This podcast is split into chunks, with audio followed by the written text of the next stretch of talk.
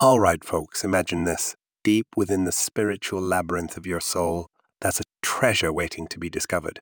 Your hidden love for the divine, just simmering beneath the surface, eager to burst into flame. This isn't just a whimsical thought.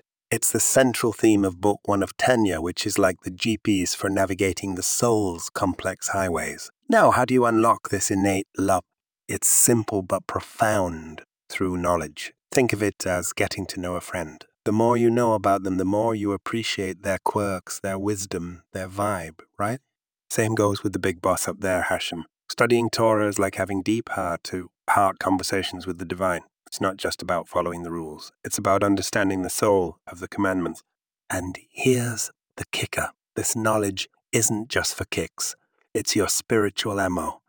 Every word of Torah you learn loads you up with the power to perform mitzvahs, those good deeds that are like the universe's favorite currency. It's a beautiful cycle. Study, understand, love, act. Rinse and repeat. So, next time you're flipping through the pages of Torah or pondering the mysteries of existence, remember this. You're not just reading or thinking, you're fueling a fire, my friends, or fueling a fire, my friends, a fire of spiritual passion that can transform not just your life, but the very fabric of the cosmos. Now go out there and kindle that flame.